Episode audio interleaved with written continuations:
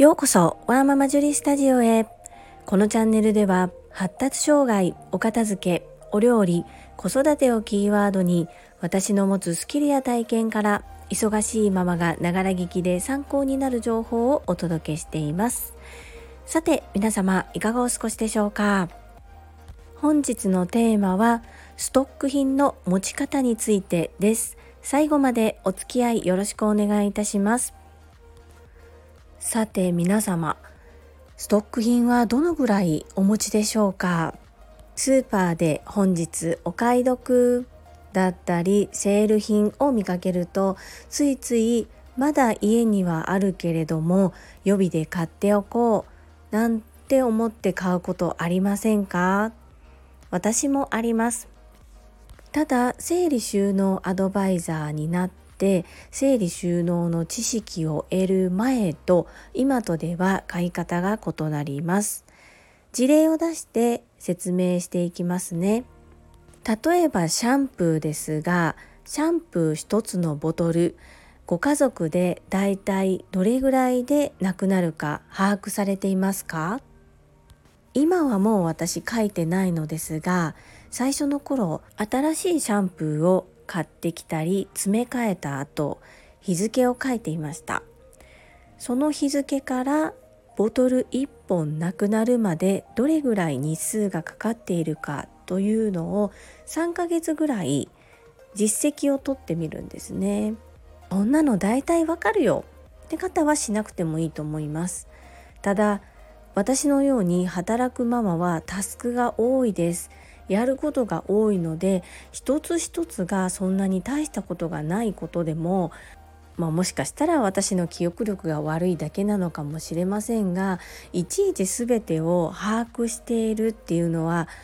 難しいですよね。それに私はシャンプーの減る量が4人家族でどれぐらいなのかなんて正直全く興味がなかったので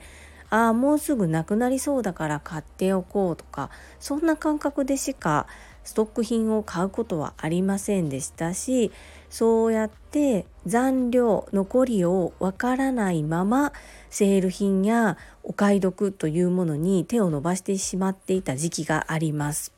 我が家の例で申し上げますと詰め替えたり買ってきたシャンプーの1つのボトルに対してだいたい家族4人で1ヶ月でなくなるっていうことが分かりました。なので必ずボトル1本分のストックは家に置いておいた状態でストックが1つなくなれば購入するというルールを自分で決めてストック品の持ち方をいろいろな品種のものに対して決めていきましたそうするとストック品を持ちすぎる買いすぎるということがなくなっていって、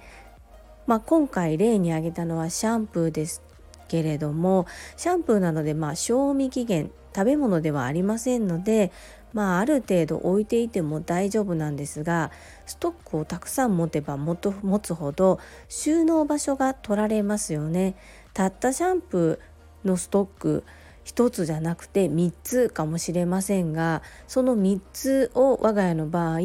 3ヶ月4ヶ月置いていくためのスペースの確保が必要になりますので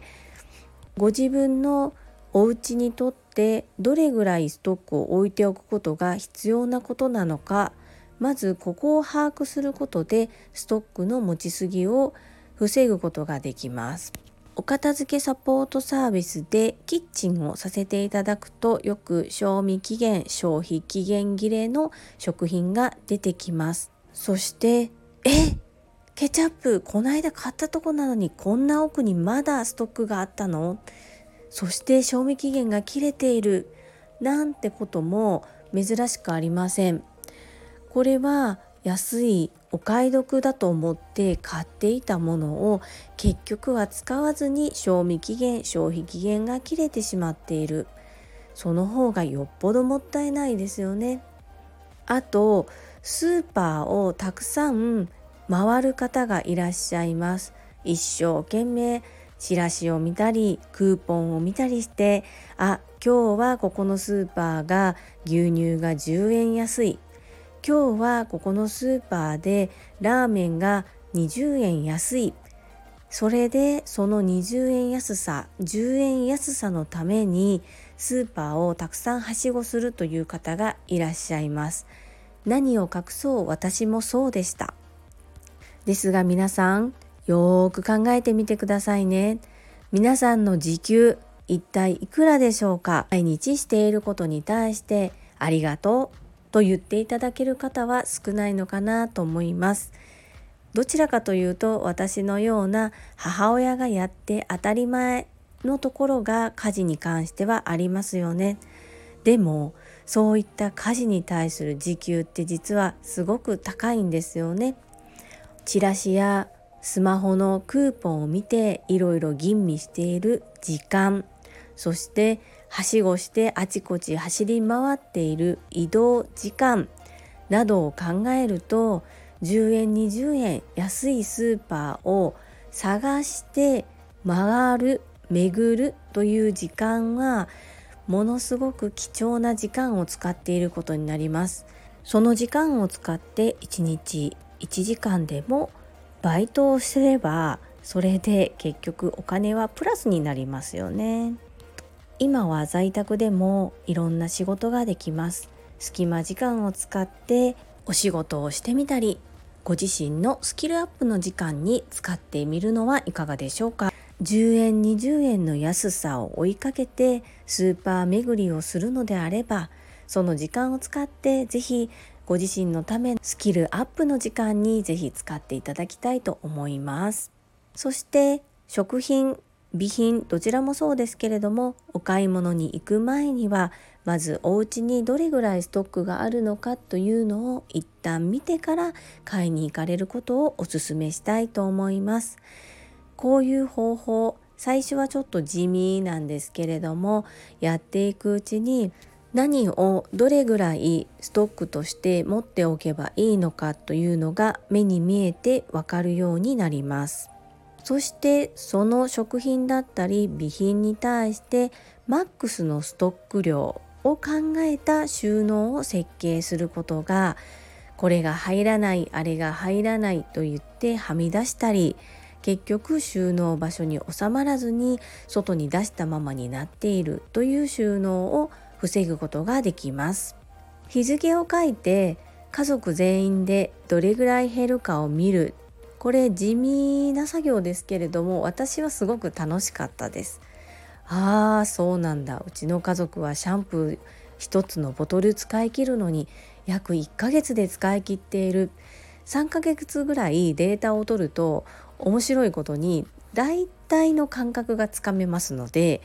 面白く私は楽しくせっかくやるならちょっと楽しい心を持ちながら楽しみを感じながらやっていただけたらなというふうに思います。これはオフィスの備品を確保して持つというところにもつながってきました私が今サラリーマンとしてお仕事をさせていただいている会社の事務所でもそれを実行することにより私の所属している課では備品の持ちすぎはなくなりましたそして購入するタイミングも調整することができ少しずつですがこの考え方を私の所属している課にも浸透させたことにより本当に無駄買いがなくなって無駄な場所を占領することもなくなりました。そして無駄買いが減るということはコスト減につながりこれは会社のためにとっても有意義な活動となっております。ぜひ皆様参考にしてトライしてみてください。本日も最後までお付き合いくださりありがとうございました。